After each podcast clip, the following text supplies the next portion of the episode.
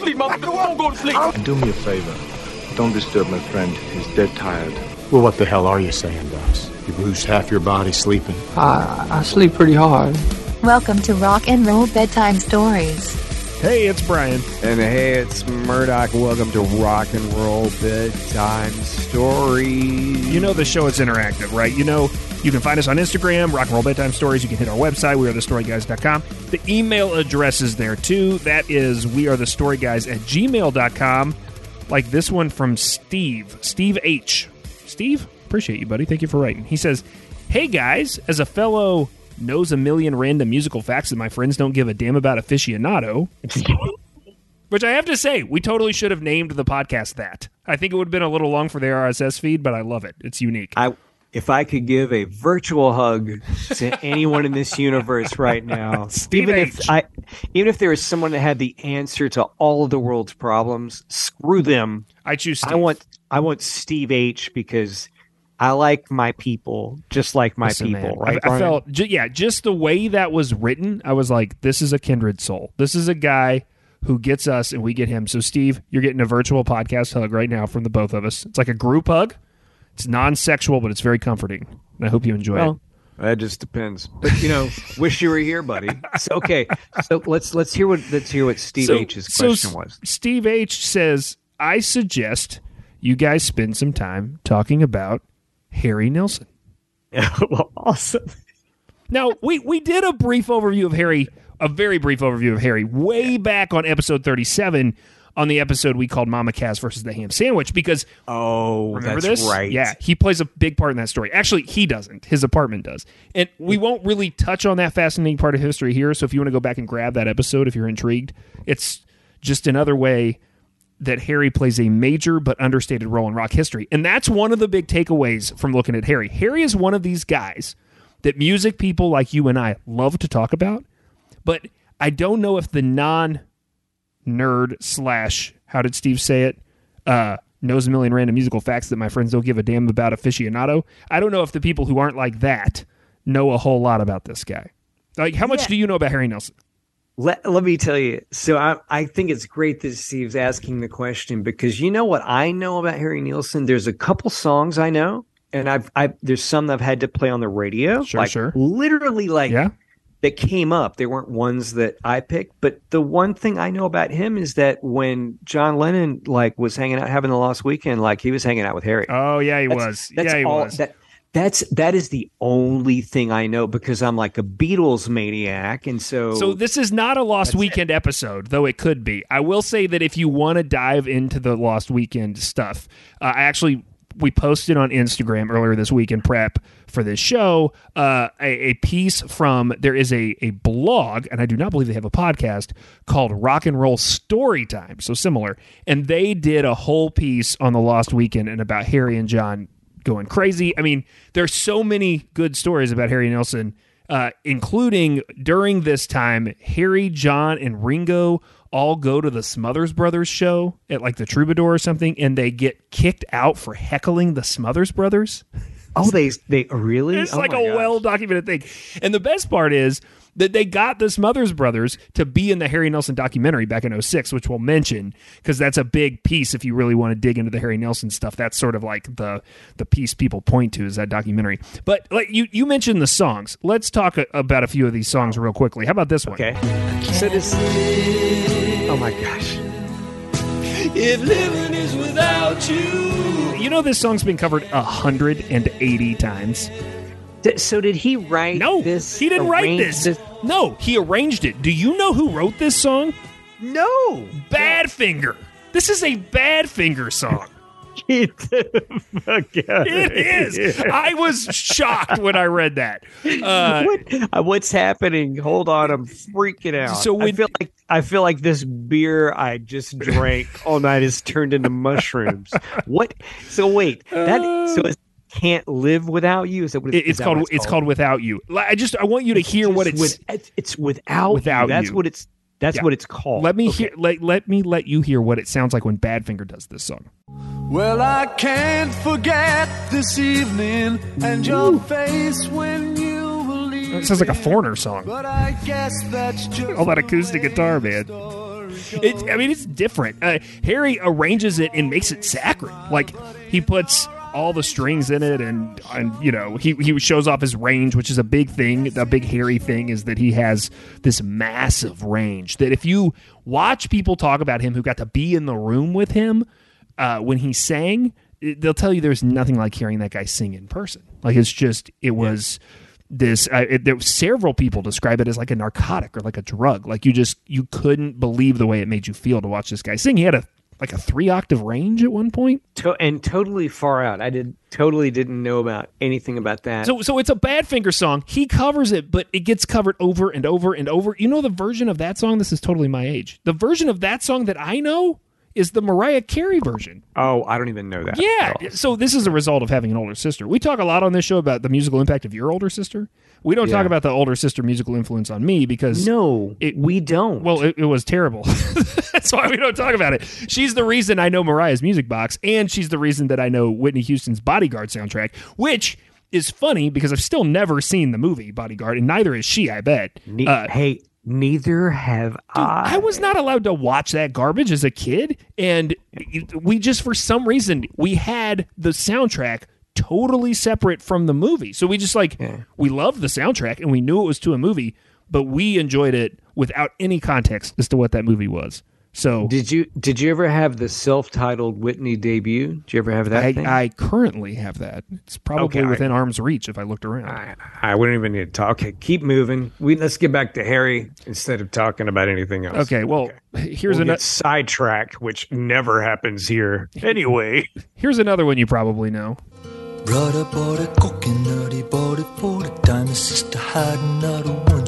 I'm pretty sure when like Diet Coke came out with Diet Coke with lime, they bought the rights to this song. Because that's what I think of every time I hear this song is a Diet Coke commercial. lime in the coconut. She drank and pulled up. She put the lime in the coconut. She called the doctor, woke him up and said, Doctor, ain't there nothing I can do? What an underrated songwriter, right? Well, I you know, and I don't know that he is underrated. Like, yes, he's here's the thing we're going to talk about today, right? Like, he If is you walked up to someone on the street and you're like, name three Harry Nilsson No, songs. I know. So this is this is you're, you're you're exactly right. This is the thing, though. He is what I call an artist's artist. Yeah. Oh, that's great. You, you know what I mean? Like Yeah. artists like him, musicians love him. They're hugely influenced by him, but these guys are never household names themselves. Uh, uh, I mean, help me think of people in this category. One that comes to mind for me is like Big Star, right? Total artist, artist. Like people don't know Big Star, but you and I could talk about Big Star for an hour and a half without a script, right? Like Yeah. Right. who, who else is in that category? Um, like Nick Cave, like Sure, Like that's a good one. Dinos- Dinosaur Jr. or whatever. I mean, I, I think you could put John Prine maybe in that category. Yeah. Right, right, right. Townes Van Zandt is probably. I mean, I think Gram Parsons is in that category to a certain extent. Yeah. Let's do one more. This is going to lead sort of to what we're talking about because w- let me play the song first. Just play the track.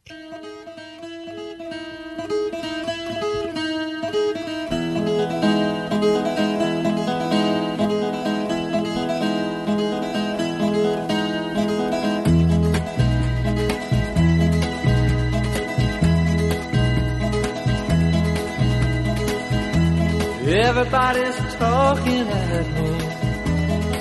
I don't hear a word they're saying.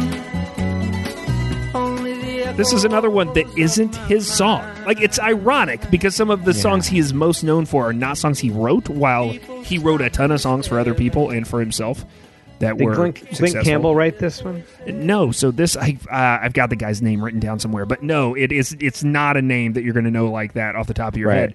But Yeah. this this is the song that opens Midnight Cowboy. Yeah, when when it started to play, I was dead silent because I was like, "Uh, it's like Midnight Cowboy," and I was like, "Oh, that's the it's." it's Are, are you a Midnight Cowboy guy? No, I I just recall the opening of it. Yeah. I mean, it's and- iconic. It's it's like one of the most iconic moments in in American film, and so he is closely associated with that. And I think it's interesting because a lot of what we're going to talk today is about how Harry Nilsson has this fascination throughout his entire career with Hollywood. So cool! Oh, I'm so super excited, Brian. thank you for taking us on this journey to Hollywood, which, Well- by the way, what a weird place to find John Lennon on the West Coast hanging out. doing doing monstrous I, amounts I keep of telling blow you, with we're, Harry Nilsson. we're we're Yeah. not going we're not going to that story, but there is some stuff in the show notes if you want to go into that story because it's great. Um, also, like during part of that story is that Yoko Ono tells him to save their marriage, he needs to go have an affair with their like Yeah. assistant or housekeeper or It's- whatever. Yes, it's their assistant. Yeah. Yeah, wild. Okay, so let's start at the beginning. You mentioned the coast. Before we get to the West Coast, we start on the East Coast. Brooklyn, New York is where he is born. Uh, born mostly destitute. Uh, he he would talk in interviews and stuff about how his mom went to jail a couple times for for bouncing checks, writing hot checks, um, because she's trying to feed the family. So he was always worried about having enough because he did not have enough as a kid. And this forces him into working at a pretty young age. But if you want to keep focused on his music and get his autobiography, he does a little bit of this in his songs. There's songs like 1941, about the year he was born, Daddy's song. They dive into the details that Harry's dad left the family and he was raised by his mama and some pretty stellar grandparents and an uncle who helped him figure out how to sing. And- Wow. yeah. So they moved to California when he's a teenager. He works at the Paramount Theater for a while, plays music with a buddy there, doesn't finish high school, but despite that, fakes his way into a job at a bank near the, the dawn of early computers. He gets shoved in, like trying to figure out how to use these new monstrosities in banking, and he's like pretty good at it. And so people just keep letting him work there and advancing him in his career. And so even while he is trying to to write songs and become a recording artist, he's working at this bank. Like for a while, he stays at the bank. And and these two things overlap. His first real job is as a singer. He starts singing demos for a songwriter who needs to get his tunes out to people. And by 63, he's experimenting in songwriting and he, he gets he just sort of walks into these chances where he gets to write for folks in the early 60s like Little Richard, Phil Spector, and the Monkees. Oh my gosh. So wow. So he so he was writing, not only singing. singing yeah singing like other people's stuff and then writing his own stuff for other people to sing which is interesting. oh interesting my yeah gosh. so and, and so eventually he meets Mickey Dolenz. he, he meets Mickey whole- Dolenz. Yeah, we'll we'll get to We'll you talk- know we'll all the drugs there, he yeah. does with Mickey Dolenz. Uh, so Yeah. through some of these associations with composers and publishers, he does get a record deal and releases some of his own music, but it never does that much when he's the one singing. At first, his songs have more success when other people's re- people record them. The Shangri La's record him early. Fred Astaire records a Harry Nilsson song. Uh, Glen Campbell records a Harry Nilsson song. And the Yardbirds Oh, I I want to know all of these songs, Brian. I'm fascinated by this. This is so cool. Like as soon as you said Yardbirds, like I started to get a little bit of a chubby. I'm really excited because anything that gets even around Led Zeppelin, I'm like, what's happening here? So for for reals, okay. So, So, uh, so he was a he was like a like Chris Stapleton.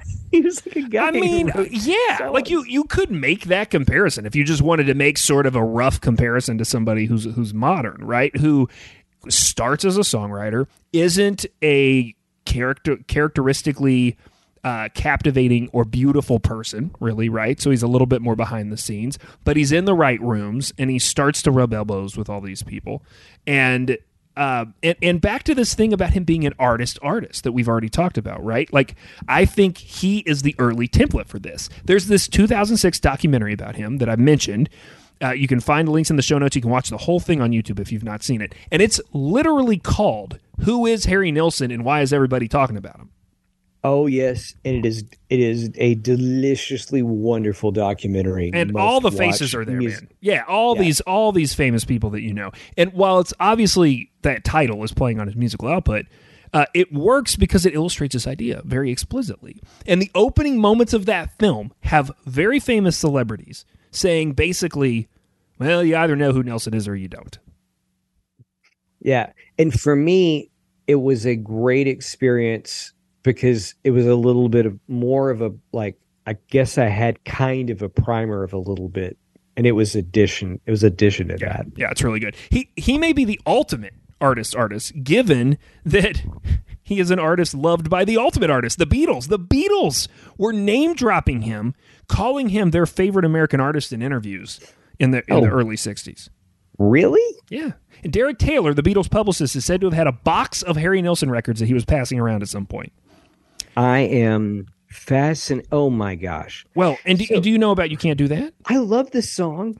I've like played this song in front of people. Love this song. Okay, so let's listen to both versions of this song, right? Okay. Uh, yeah. so okay. there's there's you can't do that. It's on Hard Day's Night. It was a it was a single first, and it ends up on Hard Day's Night. Nilsson takes this song and he does a version of this song that has become maybe more famous than the Beatles version, and it has become by those musicologists who like to hear themselves talk, uh, sometimes referred to as the first mashup because what he does is rearranges the song and then throughout it drops references to other Beatles songs. okay. So just listen to this and listen and you'll you'll hear it immediately what he's doing with this song. And you have to be a pretty big Beatles fan, but you're going to there's even if you're not, you'll catch a few of these. Babe, don't buy me presents. How can you laugh when you know I'm down? Beep, beep, beep, beep, yeah. I got something to say that might cause you pain. If I catch you talking to that boy again, gonna let you down. And leave you flat. gonna let you down and leave you flat. Because I told you before, you can't do. He shoves like 17 or 18 Beatles references into a Beatles song. But it's Wow. but he does it what like in halftime or quarter time like it's super slow. It's It's so slow. it, Yeah. it's so weird. It's so weird. The whole idea is weird and the Beatles love it. The Beatles love this when they hear it. Wh- why why wouldn't they like that sounds like a a a fantastic like bow like tribute to like Yeah. like really when you say mashup it is so appropriate I mean, it, it it's like- it feels like- goofy saying a song from the '60s is like a mashup, but it, it's really what it is. It's like you could you could hear someone doing this with Taylor Swift songs right now, right? Ri- right. Something something that's pervasive like through through all of it where you know the titles because the songs are Like are if I explain, yeah, if I explain this premise to you by saying someone w- went on YouTube last week and they they took a song from Taylor Swift's Fearless album and then over top of it they dropped they sang references to every song on Midnight's, you'd be like, yeah, that sounds very Gen Z. but but this happened in 1964, so I, it, it it's it's really interesting. And if you want one more one more proof of this artist artist argument, uh, Harry Nilsson meets a guy in the early 70s who's coming into his own. He's not famous yet. His name is Randy Newman. They will do an album together because Nilsson likes his songs. And the album is called Nilsson Sings Newman. And this album does not sell. But magazines like Stereo Review, for instance, will name it the record of the year for 1970 critics, musicians, tastemakers, they love this dude.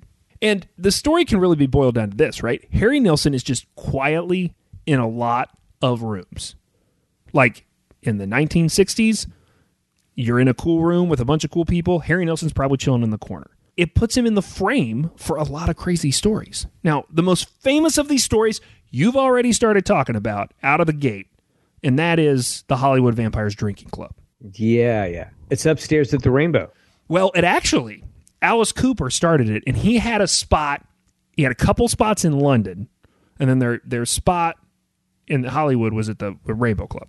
But they had different Yeah. places they would go, depending on what city they were in. And the whole idea here is that Alice starts meeting up with these people in his similar circuit and feels, and I, I think that it probably started as like an informal joke at first, but slowly there's a structure that builds up that the idea is you can be in this club if you can drink everyone else in the club under the table at least once. That's your hazing.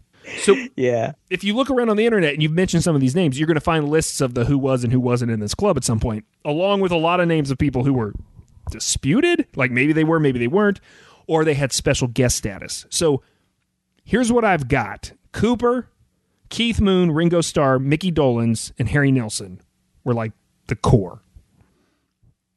John Lennon and Keith Emerson got to guest. Keith Emerson. which is hilarious to me. That Keith, Emer- I'm like Lake and Palmer shit. are like Oh, in the studio working hard, and Keith Emerson's drinking Mickey Dolenz under the table.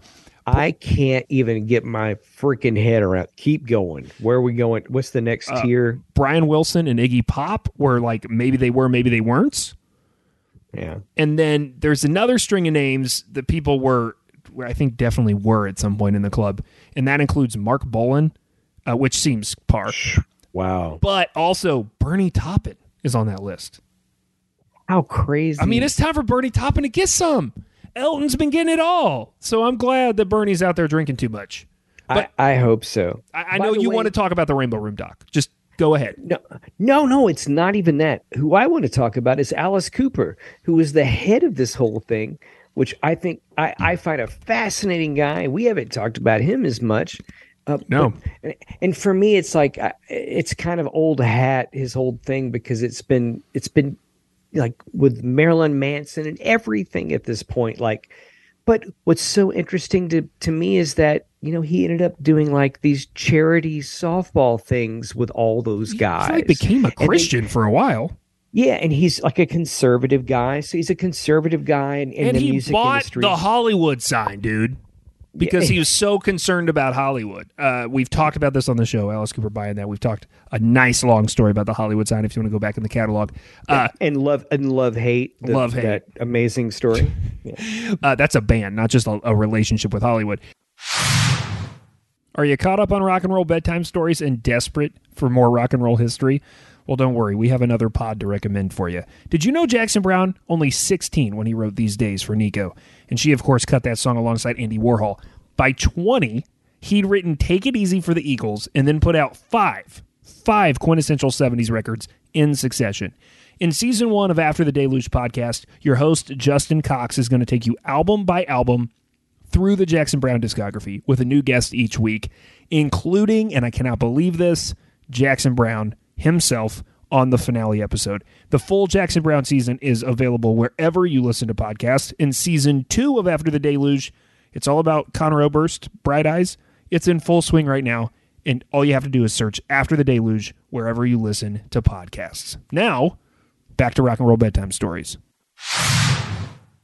Uh, someone who did have a love relationship with Hollywood. I, you know, you see this overlap a lot with rock stars sort of wanting to be in the film industry in some way, shape, or form. I mean, you even see it with the Beatles, right? We'll talk about this in a minute, but Ringo Starr, that's like what he does. The reason everyone disrespects Ringo Starr is, well, the other guys were making cool solo albums. Ringo Starr was trying to be in movies that nobody was seeing. But Harry Nilsson is uh, got this association first through his music, but for a while, he's got this association with film and with Hollywood. And so, yes, Hollywood Vampires may be his most famous association with the word Hollywood, but he starts pushing into the in with his music early. I, I remember being in my twenties and driving somewhere, and I think I talked about this on the Mama Cass episode briefly. Driving with a group of friends and having my pal Jeff put on this album from his childhood that he loved called The Point.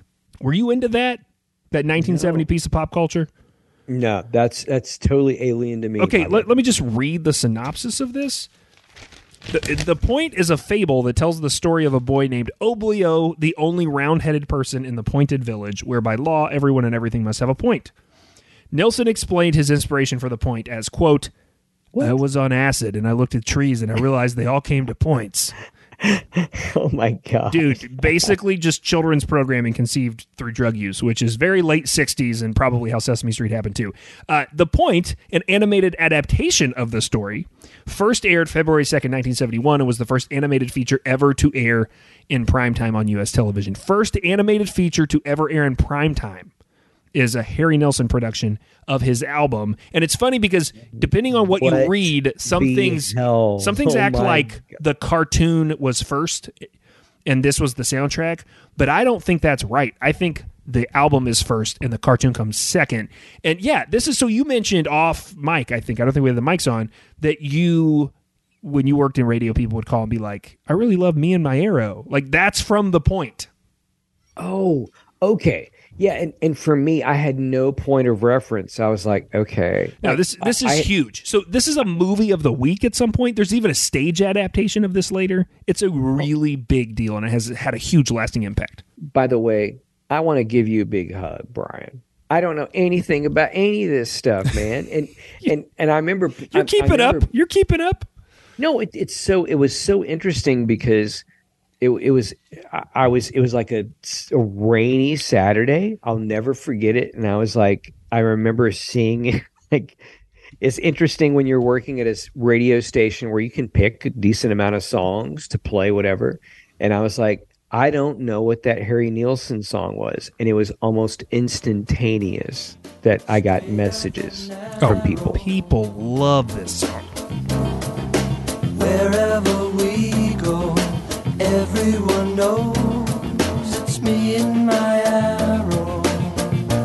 I guarantee you, we will get an email from someone with a very personal story about their attachment to this song or this special. This was huge. And what's crazy is the one thing you probably know about Harry Nilsson, if I just said name an album, is Nilsson Schmilsson, because that's what most that's people it. know. This is most That's- famous thing. And Sure. this is before that. Yeah, right. Also, Nilsson Schmilsson is his, get ready for this, seventh album. I used to think he was like limited on output. That's clearly not the case. And then after he does Nilsson Schmilsson, he gets a little obtuse. This is classic behavior from him. You'll see this over and over. He gets his biggest taste of success and then purposely starts to fuck with everyone. He puts out this album called Son of Schmilsson and he starts cussing and being suggestive, uh, writing sort of like more body stuff. And it has got my my favorite. You're breaking. Oh, yeah. You tear it apart. so fuck you. Yeah, this is a song about his divorce. I mean, like this is what he did after his his largest success. Is he was like, "Cool, I'm just going to write an, an album about my divorce." Uh, it, it's a it's a I mean, it, it's a great song, and the rest of the record's great too. Right after that, the lottery song. I mean, like this, all this stuff is killer. Like the next thing he does is this. After that record, he does this record called "A Little Touch of Schmilsson" uh, in the night. And it is literally, I'm not kidding, him doing pop standards in front of an orchestra. My brain is just exploding with joyful music freak show. Okay, so with your breaking my heart, where are we, are where are we at? Are we at 71? 72. Seven, 72. Okay, Mhm. all right. I just want I just wanted to hear that there's a song that's on an LP that says "fuck you" on it, which is By which- like a guy who also did Without You the year before. Yeah, which which is oh my god, so wonderful. Okay, So, right, so so then he so does the like he goes from yelling that about his divorce into this I'm going to stand in front of an orchestra and do pop standards It's a little touch of Schmilsson in the night. in the night. it's- Yeah. It he pisses off his record label so much. This is a true story. He takes the Beatles to his negotiation meeting with RCA Records so that they won't drop him. John Lennon and Ringo Starr go this is amazing. They go to his label meeting and they make suggestive comments about we we might have to leave Apple. And if we left Apple, we might want to sign to RCA, but man, we'd want to be on the same label as our friend Harry Nilsson. And it totally works. Oh my god! They re- they renew his contract. So is John and Ringo? Is that right? John and Ringo. Oh my god, that is that is a freaking amazing. It- it's story. amazing. But this whole time, even before this point, Harry keeps one foot in film. A lot of this is in music. He has the theme to the sitcom Courtship, Courtship of Eddie's Father. Did you ever watch that? Reruns of that? it was on in the late No- 60s. No idea what that is. Uh, big hit because of Midnight Cowboy. We already talked about that. And do you know about Son of Dracula? Oh, dude, you you thought you'd heard the best Beatles Harry Nilsson story? You have not yet. Okay, so Son of Schmilsson, that album with uh, "You're Breaking My Heart." Harry used horror movie motifs on that, and he used a drummer named Ringo Starr. So when those sessions end, Ringo comes to Harry with this idea that he wants to make a rock and roll Dracula movie. And Harry's like, "Oh yeah, it's because of Son of Schmilsson, right? Like all the horror movie stuff we were doing." And Ringo's like, "I don't know what you're talking about. I just want to make a, I just want to make a cool rock and roll Dracula movie. Will you star in it?" Oh my gosh! And so What they, the hell is happening, dude? Okay. It's in the show notes. You can watch all 90 minutes of it. It is a movie called Son of Dracula, and in it, Harry Nilsson stars as Count Down, D O W N E, Countdown. What? Oh my god! Can he not? Can he not? Can he not see sunlight too? Dude, the whole thing is wild. Ringo Starr plays Merlin and he's in a wig the whole time. It is just, it's batshit. And this is what I'm talking about. No one talks about the fact that at some point Ringo Starr was like, and this was like the third or fourth movie Ringo Starr had made after the, in this period. He's making terrible movies. I, people forget that the Beatles were in movies, right? Like, because that's not how we think about them now. But they were in movies to sort of push the phenomenon. But then Ringo's like, I'm going to go be an actor. And no, he, he wasn't. By the early 80s, Nilsson actually starts referring to himself as a retired musician, and he's really only focusing on film projects. He, Really? Yeah. Oh, yeah, yeah. And it gets weirder. He writes the songs for Popeye, the Robert Altman, Robin Williams movie. I'm I'm freaking stunned. Someone brought this up a couple weeks ago. I remember seeing that movie as a kid and being like, Dude. this is totally weird." I begged my parents to let me rent that movie. Begged them because I loved Robin Williams from probably from Aladdin at that point. That about checks out age wise. And I was like, dude, it's Popeye, which I know is kid friendly. Like I was obsessed with film at a young age and I was not allowed to watch a lot of it. So I would have to like launch these campaigns for movies that I thought I'd be allowed to watch. So I would get the TV guide back when they would put it in the t- in the newspaper and they would put a little synopsis of every movie that was showing on cable and they would put a rating and they would say what objectionable content was in it. And so I would like go find the ones that didn't have objectionable content but looked like they were watchable and I'd be like, I should be able to watch this movie. And I would like make mm. a campaign. Oh my gosh, I can't believe that you would do that and that I had a VCR and I You were watching recorded Hot Dog the movie. I was I was recording private school off of Cinemax, and my friends were coming over at four uh. o'clock in the afternoon to watch it after school. Like, uh. look at our freaking lives. Ah, I Ah, dude. adore you. I love you, my friend. I love that you. are we're so freaking completely, totally different. That's super hysterical. Remember what I said that Harry seemed like he's best at singing, but the thing he's second best at is like just meeting interesting people and being around them and in the Yeah. frame with them. As his foray into all these things get deeper, at some point he meets Terry Southern. Do you know that name? No, I don't know who that is at all. Okay, who is so that? he's like the Forrest Gump of pop culture. If if Forrest Gump did too many drugs and was terrible with money, he would be Terry Southern. Uh, so this guy was fucking everywhere, and I will prove that statement before telling you all the other places he was by letting you know that this motherfucker's on the front of Sergeant Pepper's Lonely Hearts Club Band. Like his actual picture is in that is in that collage. oh my god, He, he was so- born in 1924. He has this crazy career. It spans from hanging out with beat writers and jazz greats. Like at one point, like I read something, he was like looking for apartments with Artie Shaw. I like Artie Shaw. Who doesn't like Artie Shaw? I don't know people that don't like Artie Shaw. So I've after that, after his foray into apartment hunting with Artie Shaw, apparently he's writing and working on films like Doctor Strangelove with Kubrick. Uh, he's famously like on amphetamine barbiturates, like Dexamyl, the diet pill. He's like hardcore on that during the writing of Doctor Strangelove. He falls in with Dennis Hopper and Peter Fonda and is like credited on Easy Rider, or maybe not credited but should have been, or some weird shit. oh, oh that is messed up. Dude, when he's here, no, here's the stuff that's here's what's going to blow your mind. So he's done all that.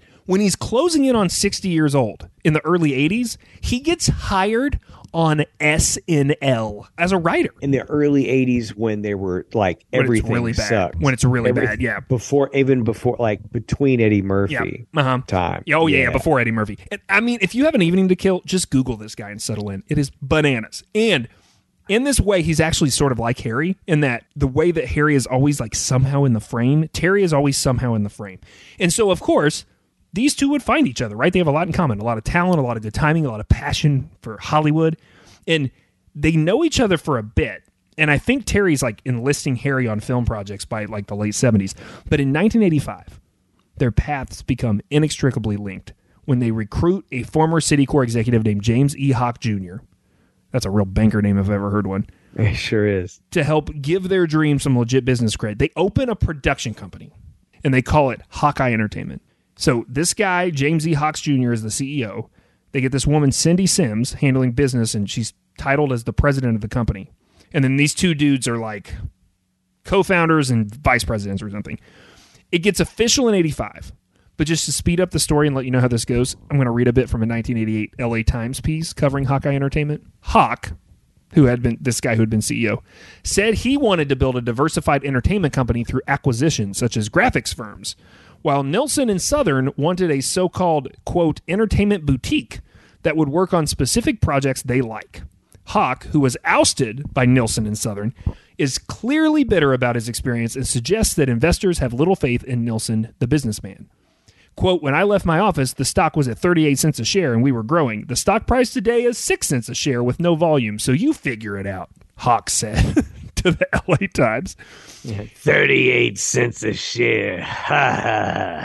Eric P. Littman, a Philadelphia lawyer who sits on a Hawkeye advisory board and owns about 100,000 shares, accuses Nilsson and Southern of using the company to finance their pet projects, regardless of whether they will benefit shareholders. Well, yeah, that's exactly what they're doing, said Littman. They are artists with no business background. Now, it's earlier in this article that it's revealed that Harry Nilsson is now the CEO of this company. So, like in 88, he takes over as CEO.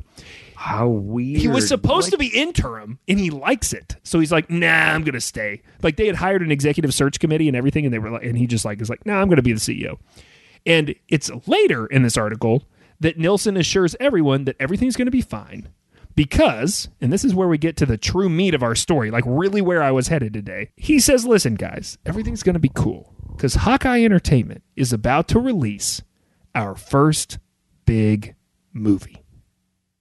Oh, wow. What is happening here? And I, I can't wait to hear about it.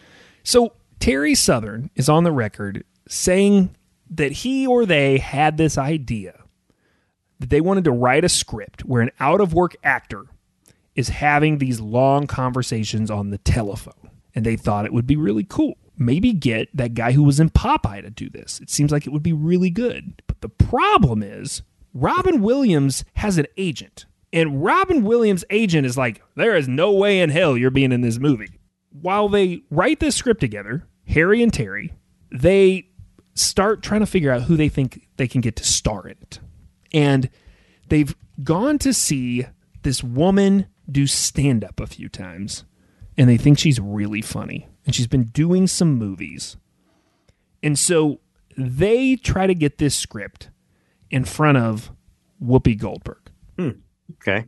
And then, if we can get Whoopi Goldberg to be in this movie, who do we get to direct it? They'd seen some stage plays that the legend Rip Torn had Oh, yeah. directed. Yeah. I had a buddy over for drinks the other night, and he told me some story about Rip Torn getting into a fight with Norman Mailer. And I was like, the fact that those two guys are in the same story alone is crazy. But here's Rip here's Rip Torn in this story. When he shows up to direct this movie, there's like the producers and there's him. And they're like, let Whoopi Goldberg just improvise. And he's like, no, you have to stick with the script. So they like start having all these arguments.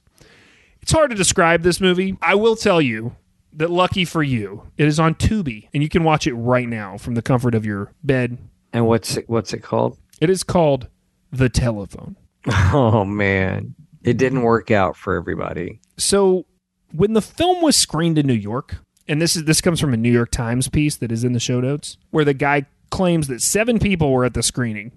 And one of them yelled, I want my money back. And the other one yelled, I hope the actual film breaks so I don't have to watch the end of this. Oh, man. Had a domestic gross of $99,000, but it cost uh, roughly 2 million to make. So they thought they would like, oh, it's only two million, which in the scheme of things is pretty cheap for a movie. But it may, it didn't make hundred thousand dollars. I also like how like the official the official thing I found said it made ninety nine thousand nine hundred seventy eight dollars. Can you not just say it made hundred thousand dollars? Well, somebody please give this movie twenty two dollars so we could say it broke hundred thousand bucks. Uh, you know, you know what stinks is that someone thought that that would be a great idea for a movie. Oh, like well, I didn't even tell you really what happens in the movie. Can I can I ruin this movie or are you going to go watch it? I'm not going to watch this movie. I did. This is what I do for this podcast. No, I say ah, I, I man. say I watched it. I didn't watch all of it. I watched You enough wa- of it to get a feel for enough it. of it. Yeah, because you didn't need to watch all so, of it. oh my god, let me tell you though, I did look up the spoiler on what happens in this movie. So basically, this movie is just Whoopi Goldberg. So she walks into Oh, this there's apartment. No one. There's no one else. She's It's on the just- phone. You only hear her. Oh, that. Oh, it. That's a. It's a play. Yeah, so it's like a 80, 80, 90 minutes of her on the phone. And here's the big oh, reveal. you how find out you find out at the end that the phone doesn't work. Right. So sh Yeah. so she's is she sick Yeah, or is she she's she's mentally not well.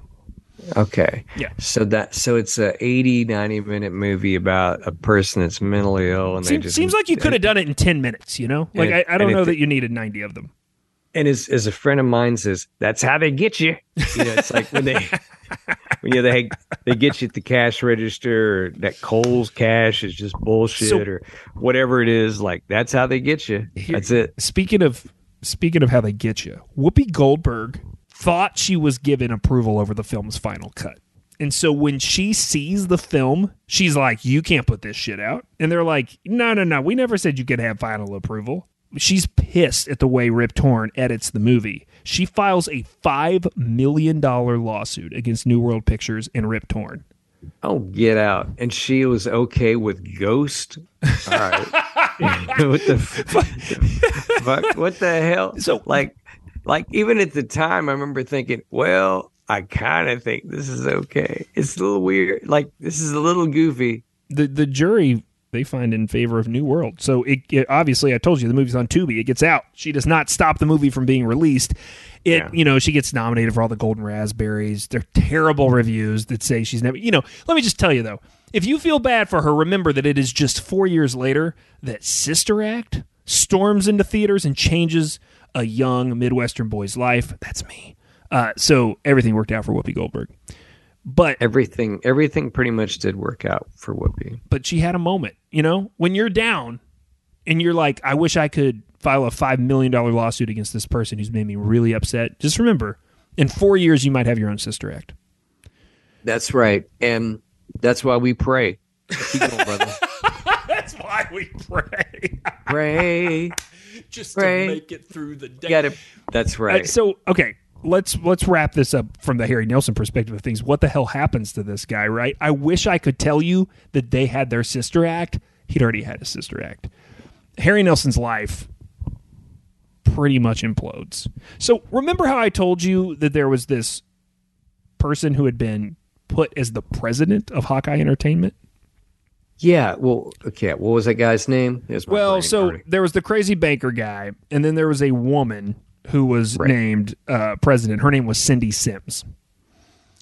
okay. So in 1991, uh, let me just read from the LA Times again here. This is a 1994 article after Harry Nilsson dies, spoiler alert, of a heart attack in 1994. Nilsson was blindsided when he and other clients of business manager Cindy Sims discovered in 1991 that she had been taking their money. Ah. She, and this is crazy, she eventually pleaded guilty to three counts of grand theft and served. You want to guess how many years she served in prison? Two. Two. Two years in state prison. Yeah. Quote, this is from Nilsson. We went to bed one night, a financially secure family of eight. By the way, dude likes to fuck. And we woke up the next morning with $300 in our checking account. Ah. wow. According to Nilsson's letter, because this is a letter he filed with the court, Sims even took foreclosure notices off his home so he wouldn't find them. A sentencing report says that Cindy Sims claimed she deceived other clients by taking money to help keep Nilsson and his company from going under, fearing that failure might lead him to suicide. Nilsson wrote that he thought he was worth $5 million only to find out he was virtually penniless. Depression ensued as he tried desperately to get a record deal.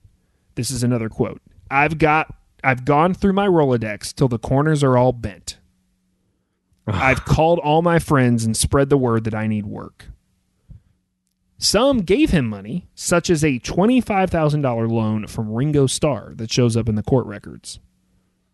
When he died in 1994, uh, or maybe 1993, he had been working on a new album, and a compilation of his work was set to come out that next year in February of 94. I, it's a tragic end. And honestly, I knew that he had a tragic end, and I think I thought that he had killed himself. Me too. I thought something terrible had happened to him. Well, I mean, it's pretty terrible, but he ends up dying of a heart attack. I mean, he, his Yeah. health was shot. He, he did not take care of himself after all the drugs and such. But he also was in a really rough sort of life circumstances near the end too. it's really interesting. I mean, the the thing I guess I didn't really think about or, or, or was uneducated about with his career is that how far back in the '60s he was. So far back. I mean, he he dies in 94 and he has like a full like 30 year career. Right. Enough to where the the the Derek Taylor story you mentioned is amazing. Yeah. The Beatles story about him having all these these Harry Nilsson records, and it's like, what the hell? Like, imagine how that would be for us if it were it was the 1960s and you and I had Kinks records. Yeah. And we're like, Yeah. this is this Totally. is heavy. This is heavy as shit. Well- you know, it's like we would be so super stoked. And it's Right. crazy because, and this is the point I want to make. This is another one of those sliding doors things. What if Harry had just lost this fascination with film? What if he'd stuck with music? He quit doing music. I mean, he did music, but he quit making albums in 1979. Yeah, yeah. I was trying to get there. That's what I wanted to get to. Yeah, he quit. His last record came out in 79. Yeah, which to me is crazy considering how That's why I thought he had killed himself in like the early 80s or late 70s. Like, I, I did not realize that he'd had this 10 years of a career trying to make it in film and made a movie with Whoopi Goldberg and Rip Torn. That is the wildest thing I've ever heard. Yeah, with no other people in the movie other than Well, Whoopi. so there's a couple of brief glimpses. You get Elliott Gould for like two minutes. well, thank heavens. I don't know. I'm like, okay, well, I was thinking, uh. may, I was thinking maybe if you had like, you know, Rip Taylor, or if you had Weird Al or something. uh, Unfortunately, not. Wow. Uh, I, I do want to know your favorite Harry Nilsson song or how much Me and My Arrow means to you. If you want to send us an email, it's we the story guys at gmail.com. Shouts again to Steve H for listening to the show and giving us the push we needed to do a full Harry Nilsson episode and get into some weird shit. I did not know about any of this, Steve. I hope we've informed you about some things you didn't know as well. I sure do love there. I do have a Harry Nilsson song that I love. Do you have one that's your favorite? You're breaking my heart. Oh, you like that one? Oh, Okay. yeah. I mean, come on. Oh, mine is the other direction. It is jump into the fire. That's my favorite one. All right. Um, Let's hear a little bit of that. Uh, what should people keep doing until next time? Keep telling stories.